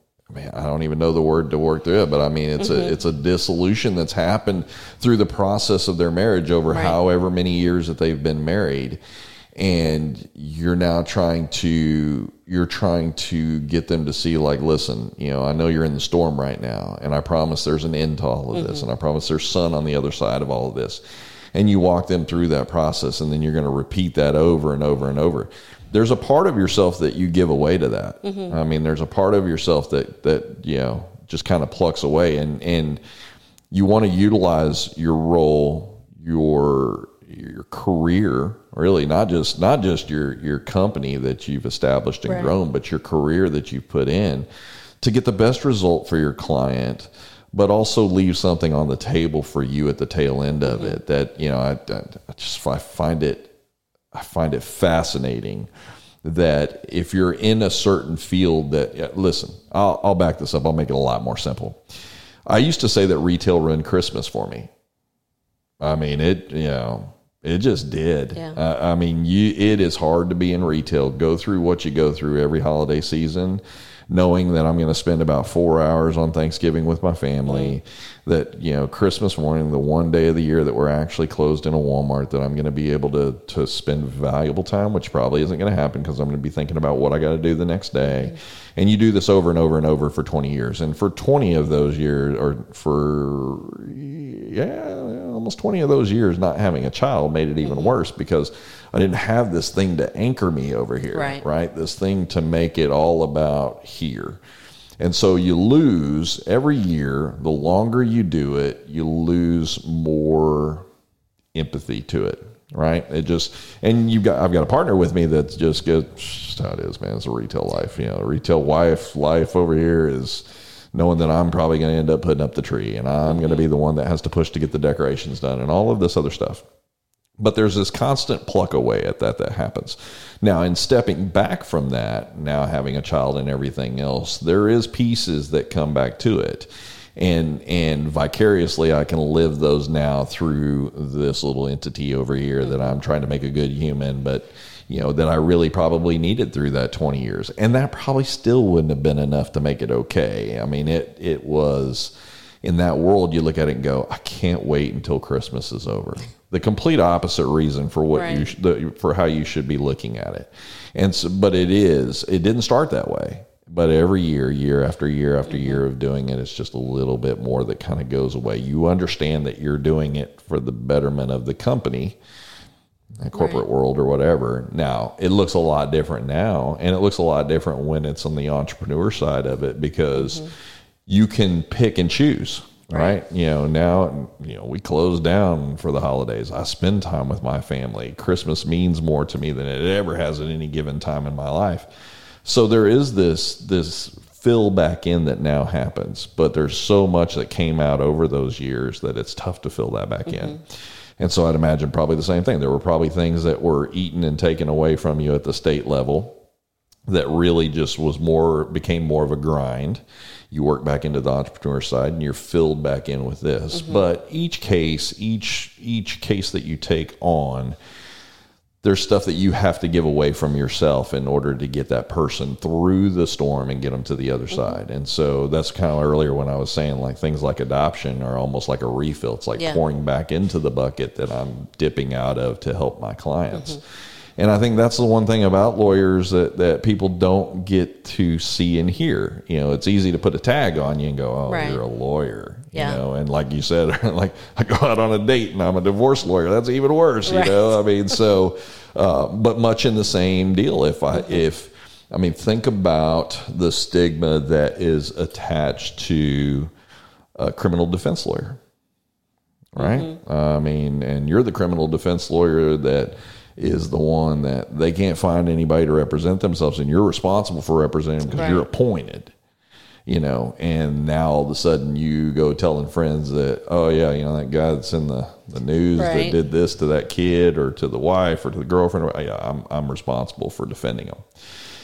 And so again, and it's you know, I, I know people who've done that and then jumped out of that and went somewhere else. Like, this is not where I wanted to be. But there are some people that live in that world every single day, and there's pieces that get pulled away in that. But when you see things happen for a positive, for a good at the end of that, some of that gets refilled back Yeah. into you. But Definitely. I think it's I think it's unfortunate that uh, people don't get to see that. Now, maybe your closest friends that talk to you and everything else that you have a good relationship with, your family, Mm-hmm. They all get to see it and experience it. They've probably seen you at your lowest lows and at your highest highs. Yeah. Uh, but also knowing that lawyers are people too, and that there's it's not just yeah, the law is who I am. I am the law. You know, Mm-hmm. I mean, it's the idea that I, I'm a person. Uh, I was a human long before I was anything else, and so Well, and the law is complex, very complex. I mean, I've been doing this for 20 years, and there's still, I feel like there's still a lot I don't know about family law. Yeah. Um, the book that I work out of is that thick, and um, it- so and things are changing. Every two years, our legislature goes into session and makes changes. We just had a huge change come down from the Supreme Court on January 1st on discovery rules, and I'm still trying to learn all that and get it all straight and figure out how that's going to affect us. And so, um, know that even as attorneys, we're humans. We make mistakes. Now, I try very hard to do what I can to rectify. If if you know we've dropped a ball in our office, um, we try to do everything we can to stay on top of it and get that get that fixed.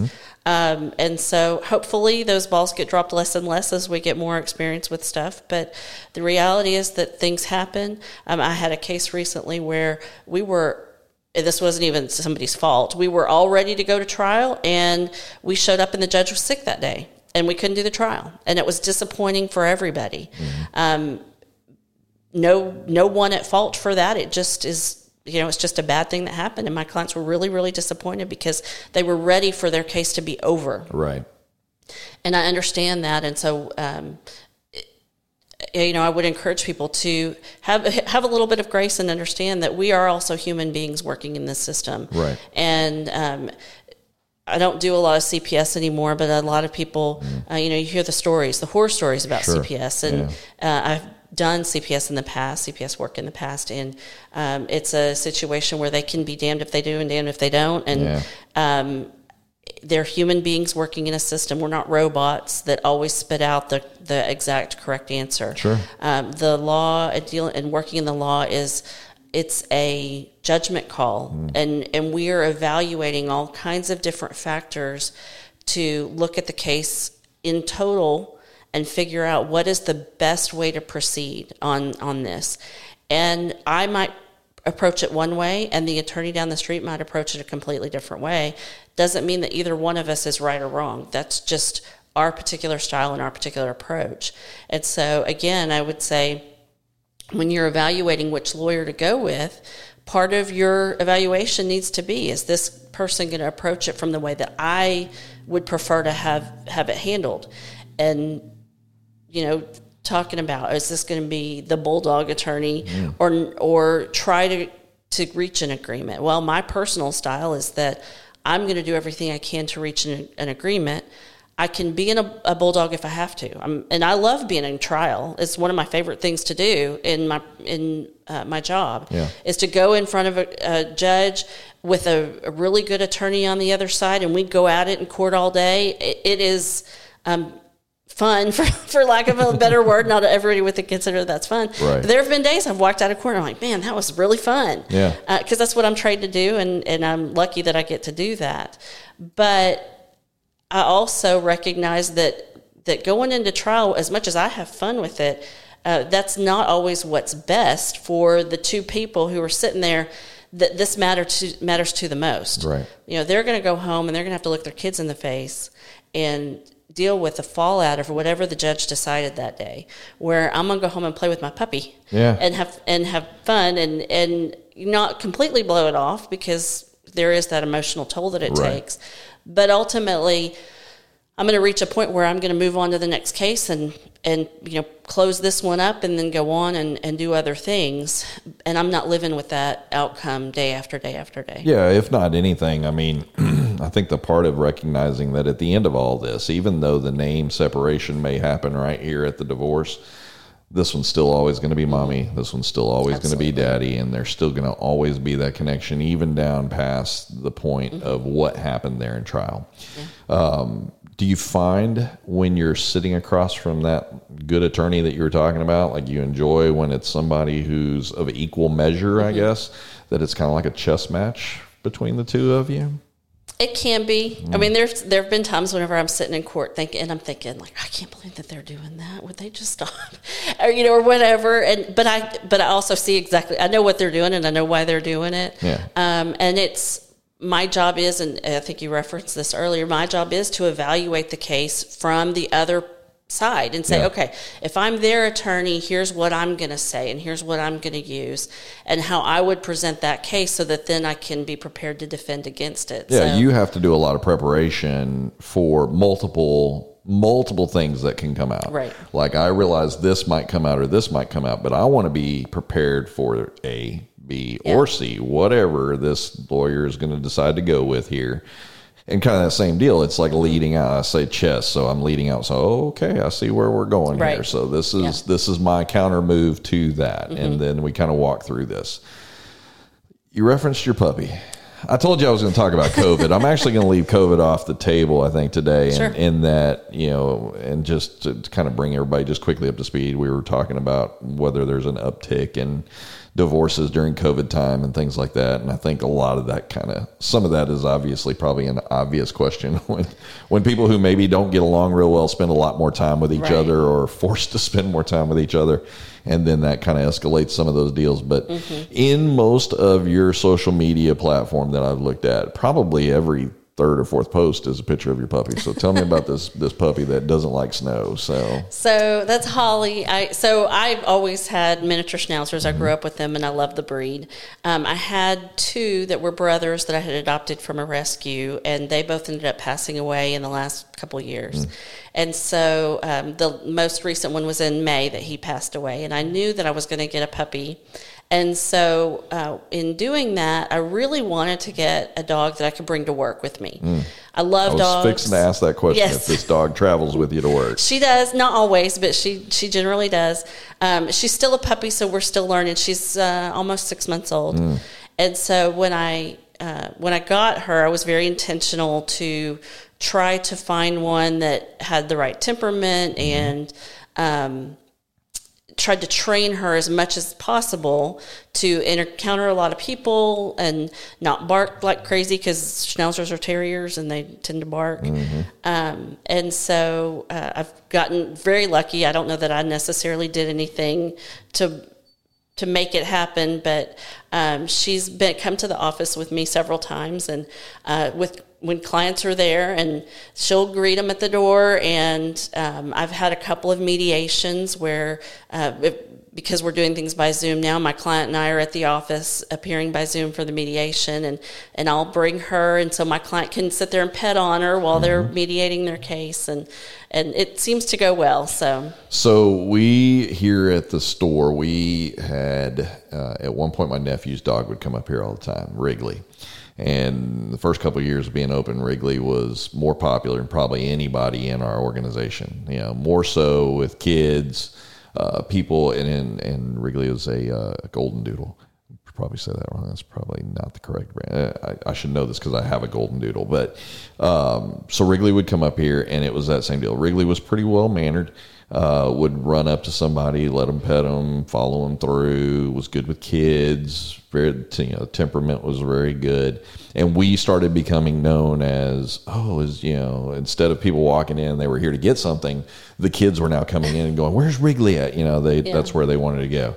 So I was going to ask if the dog makes appearances at the at the law firm there because it is I don't care how you put it. I mean, it's disarming, right? Like mm-hmm. people walk in and there's stress already. I can mm-hmm. imagine walking in, and then here's this cute little dog that comes running up, and you know, how can I Yeah. how can I be stressed when I see this cute little dog wanting to jump up and you know get a pet and you know let me hold it for a little bit or mm-hmm. whatever? And so, but do you feel that Holly also is an extension and a representation of you? Like it makes you more human with your clients? I hope so. I mean, that's I I am I have my life outside of the law firm, and Yeah. she's a big part of that. And um, I don't have children, so she's almost like my child. I'm, I'm not quite the same, but For 15 years, we had lots of little Yeah. four-legged children running around our house. I get it. So um, she's she was uh, the best thing to come out of 2020 for me. I got her in September, so um, she brings a lot of joy to me personally, and so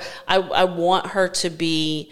Um, she's not a formal therapy dog, and I don't claim that at all. But Sure. but to have that effect on clients that if you're coming into the office and you're going through a stressful time, that she can be there to kind of help. And I realize that not everybody is a dog person, Yeah. and so uh, like I said, she's not necessarily there every single day. And Sure. if I know I have someone coming in, I may say, "Hey, are you okay with with Holly being here?"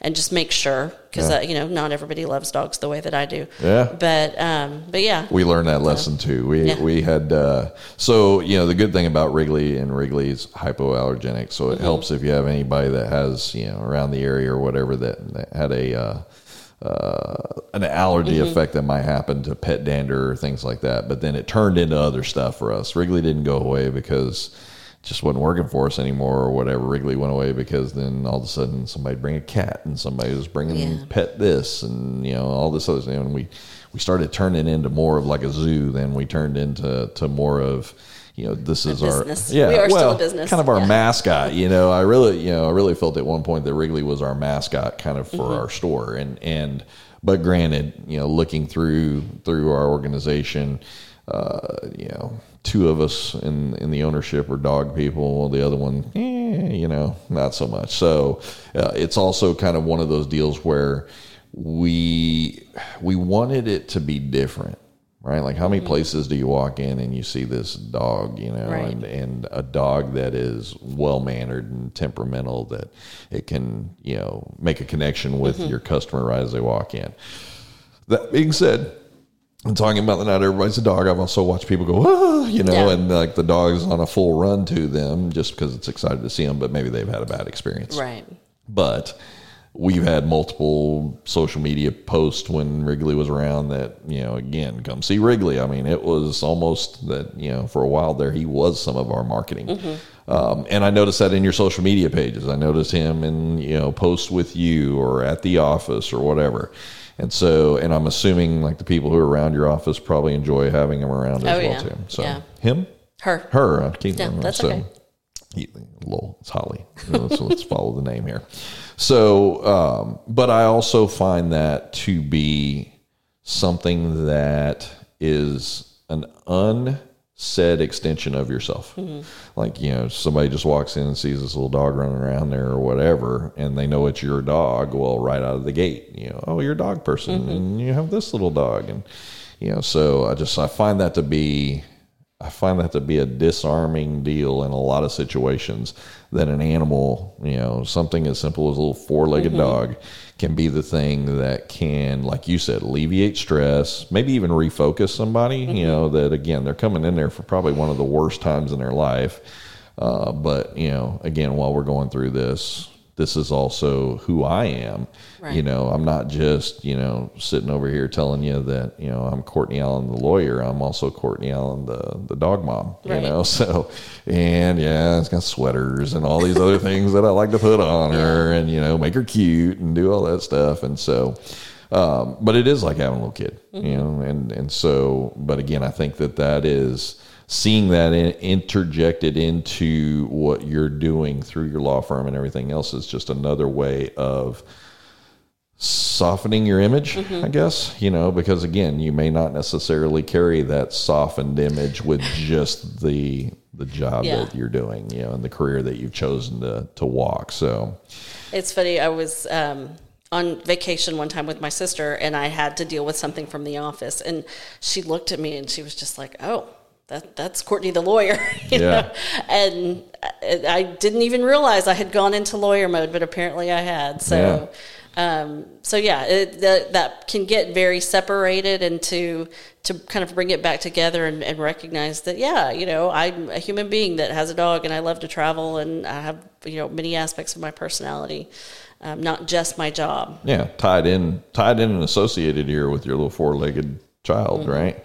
The other thing I find is is like when you're really stressed or something like that, or you're not having a good day, and that dog comes running up to Oh, you. yeah. Mm-hmm. It's kind of hard to like hang on to all that stuff while you're petting them. You know, it just kind of draws all your attention. You're in that moment right. Right. there. So I can also understand how your clients could also gather that same kind of experience. In that, yeah, I'm in this moment, but look at this little dog, you know. So, Mm-hmm. So let's talk about the last piece, and this was the part that I kind of told you we'd kind of wrap up with. Here is there are a lot of choices. There are, there are a lot of places that people can go for family lawyers here. Now we didn't kind of talk about you do you don't just service just the Bryan College Station area. You go out as well too. You're about out to So I, I primarily handle Brazos County, Robertson County, Grimes County, and Burleson County. of Um, I can I can go anywhere in the state of Texas. I'm licensed to practice law in the state of Texas.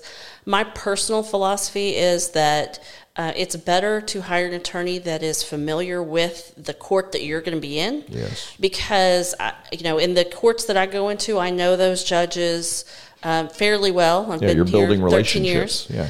and um, and it's uh, you know I have an idea of oh this this judge is really going to get focused on this issue or this judge is going to have a problem with this issue and part that comes with experience and going into those courts many times over many years Right. and learning the things that their particular hot button issues that they get focused on that may be something that has come up in your case and so we need to know is that going to hurt you or is that going to help you Right. um, and so, like I said, I could go anywhere in the state. I choose to stay here locally Mm-hmm. because I feel like that is what is best for my clients. Yeah, and this is home. True. I mean, and for you now, this is home, Absolutely. probably permanent home forever. Yeah. So, and again, it's that reputation that you're also trying to build and protect in your Mm-hmm. home as well too. So we refer to it here as our backyard, right? Yeah. Like this is this is what we want to ensure our focus is. And while we'd love the idea to be able to help people further out, ultimately our goal is always in our backyard. Mm-hmm. And so So I'm in the I'm in the market at this point now. All of a sudden, I found myself that I, you know I need to look for that family lawyer for whatever it is, for a divorce, for adoption, or whatever. And kind of that final question I told you I kind of bring back around to is mm-hmm. is so there's the Courtney Allen that you know people are getting to know here and they see on social media, and Google will pop up your law firm and everything else but why? Why am i coming to you? What is what is it that when i come to you obviously coming to you being an open book and telling you everything and and you know understanding after having a conversation here that that you know you really want to align with that client as much as possible why am i going to look at courtney allen as my option to go to? Sure. So uh, 20 years experience in family law. I have 13 years here, experience here in Brazos County. Um, I am going to shoot straight with you. I'm not going to tell you what you want to hear just because I think that's going to get you to, to hire me as your attorney. Sure. I'm not going to promise things to you that I don't really think that we're going to get. Right. Um, if, if anything, I'm probably more conservative in, you know, if you're asking me, and I'll have clients ask me often, like, okay, what are the chances of this happening? And I'm probably going to be pretty conservative in telling you that I think that we're going to get that because I don't I don't want to give you too overconfidence in that oh yeah you're just going to walk in there and you're the judge's going to give you everything that you want. Right. Um, I want you to evaluate what and, and I'm going to be evaluating is this really the most efficient use of your time and your money? Um, any kind of legal action, especially in family law, can get extremely expensive. And so I as much as I would be happy to take your $10,000 or whatever number that comes to, I also want to go home and sleep at night, know that I've done that with a good conscience right. and I haven't just taken your money from you. And so I'm going to evaluate your case and decide is this worth going to court over? Mm-hmm you know, obviously, if it's a divorce, you, you may not have any choice over that. Sure.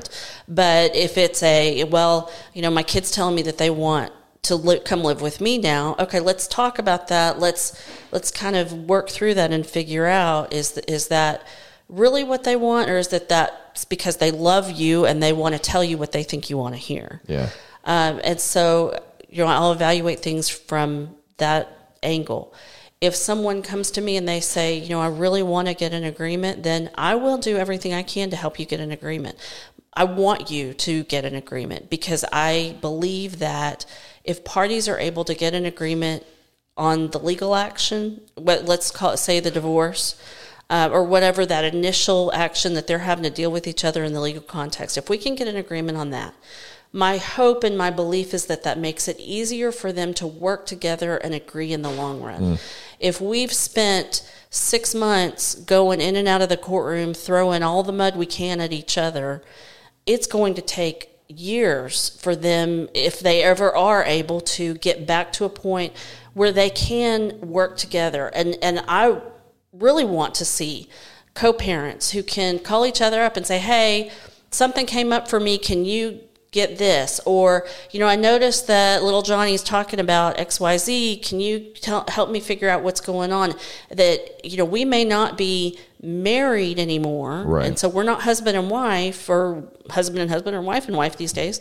Um, but we are co-parents. And right. so we can look at each other as another adult that we both love this child or children. And so we are working as hard as we can to do what is best for these children, and we're doing that together. And so that is what I would love to see for all of my cases. And so I try very hard not to create issues as attorneys because I think sometimes we can unintentionally. Sometimes it's, I just have to, I'm doing my job mm-hmm. and I have to tell you the law doesn't allow for what you want. But there are times as attorneys that you know we can whether it's intentional or unintentionally get in there and and cause things to blow up. And so I try very hard not to have that happen. Well, and it's important not to necessarily align yourself with a lawyer that's going to tell you everything you want to hear because you need somebody who's impartial in that situation, mm-hmm. who steps away from the emotion and the explosiveness that's typically involved in those ty mm-hmm. kind of cases to be able to be a voice of reason to guide you. Right. And so, like you said earlier, that may not always be hearing what you want to hear, and it may be hearing some of the hard things that you you know didn't even anticipate hearing in mm-hmm. those particular, whether it's consultation or if they're on retainer and they're you're they're using your services.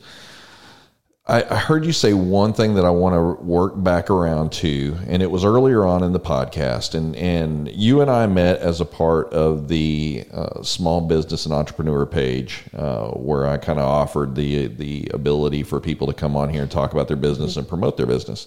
But you said something that has come up multiple times here at the table, and I wanted to touch back on it because I'm pretty sure it's probably important in your life, and I'm just curious how that's carried on for you. You used the word earlier, you said mentoring. That you know you had somebody in your life as a part of your professional career that was a great mentor that helped guide you and help work you through this process of understanding best ways to handle things and things like that. I view the the group as a good spot for mentoring. Mm-hmm. Um, I've said that that group is more like almost like an open source group where it's it's small businesses and and entrepreneurs that are yeah they're they're they're talking and promoting their business and telling everybody what it is that they do. But it's also one of those pages where hey i need something. I'm looking for something. Does anybody have any specialties in in this or this has come up and i've never dealt with it before? Interesting part uh, the, just the thing that's popping into my head is i'm an entrepreneur i have a small business i'm going through a divorce. Mm-hmm. And wh- how does that affect my small business? And you know and what do i have to look forward to? And how you know how can i protect myself as a part of that or whatever? Mm-hmm.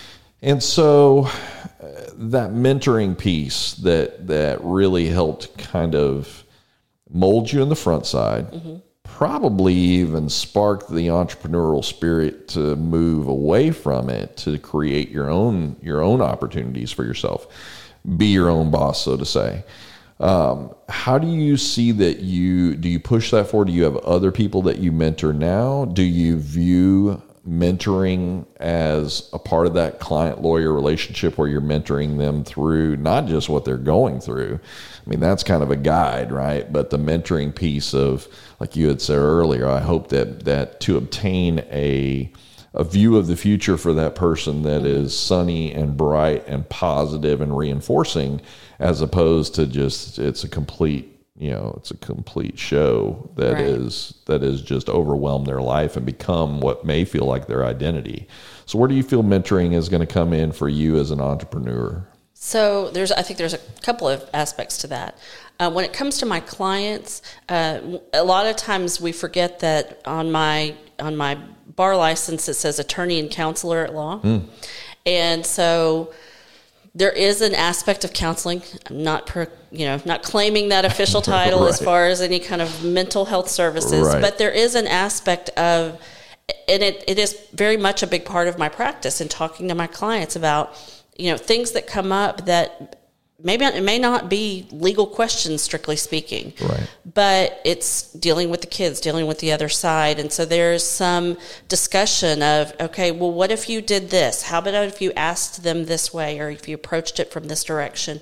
Would you know maybe that might get a better result. And mm. part of that is 20 years of experience. I've seen all different ways that people deal with each other in these situations and so maybe i can give you some ideas of ways that you might be able to do that better. Right. i'm certainly not the end all be all and I, that's not the primary part of what i do but it does come into play in my practice. Mm-hmm. So that's definitely part of it. Um, on kind of the other half of that, that I see is working with other attorneys, um, and not necessarily in like a formal capacity where I have a formal mentor mentee relationship, but I've always been happy to work with younger, less experienced attorneys. I've I don't like to think that I've been doing this for 20 years, that I'm that old, but I am. You're becoming the Yoda in the group here. Yeah, yeah. I'm not the I'm not the baby attorney anymore. I'm the one with uh, the gray hairs that are hidden by lots of dye right now. But um, and so, uh, but I'm always happy to work with younger attorneys to answer questions. and the funny thing is uh, the business aspect of it. So there's a lot of attorneys that love practicing law, but they hate the business aspect of it, and that, and so they are perfectly happy turning that over to somebody else, uh, some kind of a manager, something to run all that for them. I enjoy it mostly, not all of it, but but um, I come from a line of entrepreneurs. My sister owns a business. My brother owns, owns a business. My parents have owned multiple businesses in the course of their life. And so um, I never thought I would own a business. That wasn't a goal. But um, after I went out on my own, and obviously that is part of it. And so I very much enjoy discussing business ideas and you know how to manage things and there's certain things that are unique to a law firm but um, but it is a business i mean the reality is it's a business it just is a business that provides a very particular service Right. and so um, so there's kind of i guess there's three i started out thinking there was two aspects to that but i guess there's actually three aspects to that. Yeah, because I mean, you're like we had said earlier. It's not like you're, you know, come in today for this. You know, Right. you're not you're not promoting up a promotional product, so to say, like some of the other entrepreneurs that start businesses or Mm-hmm. whatever. You're a service based oriented deal that really in that service is very narrow focused as to what it is. Mm-hmm. There's specific clients that you're going to have that you're going to be able to meet the needs on, and then there's others that you're probably going to go, I'm not that one, but I know of someone Right. that I can reference you to. Uh, and working within those groups as well too, and exchanging information. Again, all that being a part of the mentorship of, of knowledge, just you know sharing it back and forth. I've talked to many of people who come in and and you know Sam has these sit down coffee meetings with people and things like that. And they walk away, and some of them are like, "Man, there's some really good ideas that he came away with." And then there's some that walk away and go, "There wasn't any really good ideas, but there were a few things that he said that sparked some thought process from me." So it's not even necessarily in the idea of being a mentor that you have to be in the field of what it is that you do.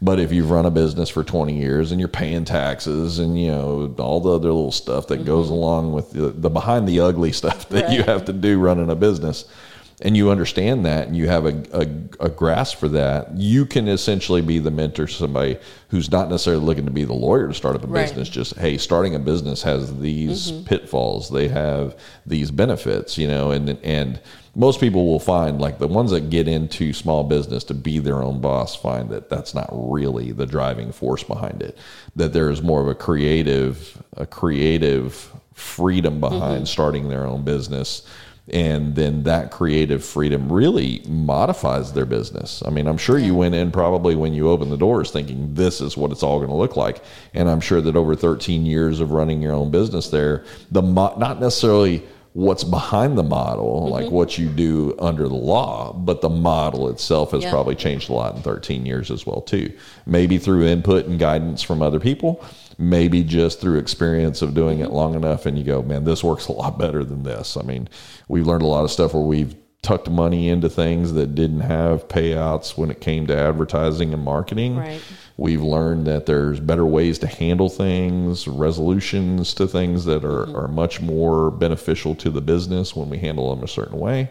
But all of those places kind of laying their head at being the entrepreneur that also does the give back process of mentoring other people and trying to share that information. That's why I like the, the I mean, it really is one of the reasons why I love the page because the page becomes an avenue where anybody feels like they can ask the question without the fear of the judgment that may come Yep. behind it. Like, I'm not running my business really well. Can somebody help me with this? And again, same deal. You're in a you're in a field that you may end up being a resource for somebody in that group. Mm-hmm.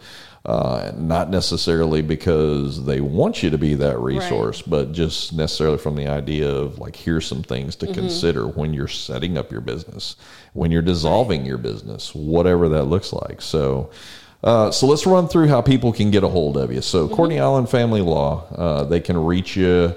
Your website is CourtneyAllenLaw.com. Yes. All right. Uh, address, if they're coming physically to you, want to sit down. Now, you would prefer, obviously, they call out ahead of time and schedule Right. something, not just show up at the Yeah. door or whatever, because I know that that's not always going to correspond to what your schedule is, kind of like being here right. today.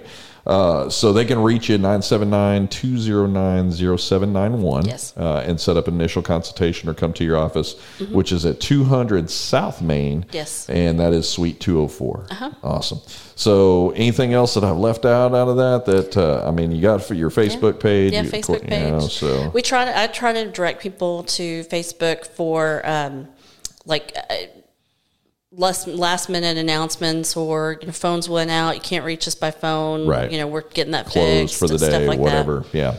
And plus, you've got videos on there as well Mm-hmm. too, where you've gone in and just kind of put out some free little, you know, legal advice Yeah. and things like that, or maybe people who are in that particular situation where they can use that as a resource or an avenue to kind of look at some of the stuff, whether they're knee deep in the middle of it or Exactly. considering going into it. Uh, that it's things that I think are important, or even even one step out past that, which is maybe it's not even me that's going through it. Maybe Right. I'm watching it, but I know or have a friend like, hey, you should probably get on here and look Yeah. at this. So Yeah, I try to put out, um, and every every situation is different. So I wouldn't say that anything in those videos is intended to be legal advice Right. to a particular situation because uh, you know there's so many ins and outs to every everybody's individual case. So you do need to sit down and talk to an attorney about your case. Right. But I do try to um, do little videos every now and then with things that have come up, things that I feel like is important for people to know. If you're, you know, at the beginning of the process trying to figure out, all right, we've had the discussion, you know, the holidays have passed and a lot of people will file up for divorce after the holidays. Right. They get through Christmas and then okay, now now it's time. And so I, I try to put out, all right, here's the some things to keep in mind, what you might want to consider, what you're you know, who you should be looking at as far as, you know, where you should find an attorney and all kinds of stuff. So yeah. Or they can just go on there and see Holly trying to run through the snow for the first time. right. and, you Trying know, to figure out how that was. yeah, figuring out Yeah. that your dog doesn't like the snow and you know all that kind of stuff. So, well, I'm, I'm grateful that you showed up today and you came in to talk about your business and and I'm appreciative that you're here in the Brazos Valley. That this is your roots. This is really kind of what brought you back and where Mm-hmm. you came to.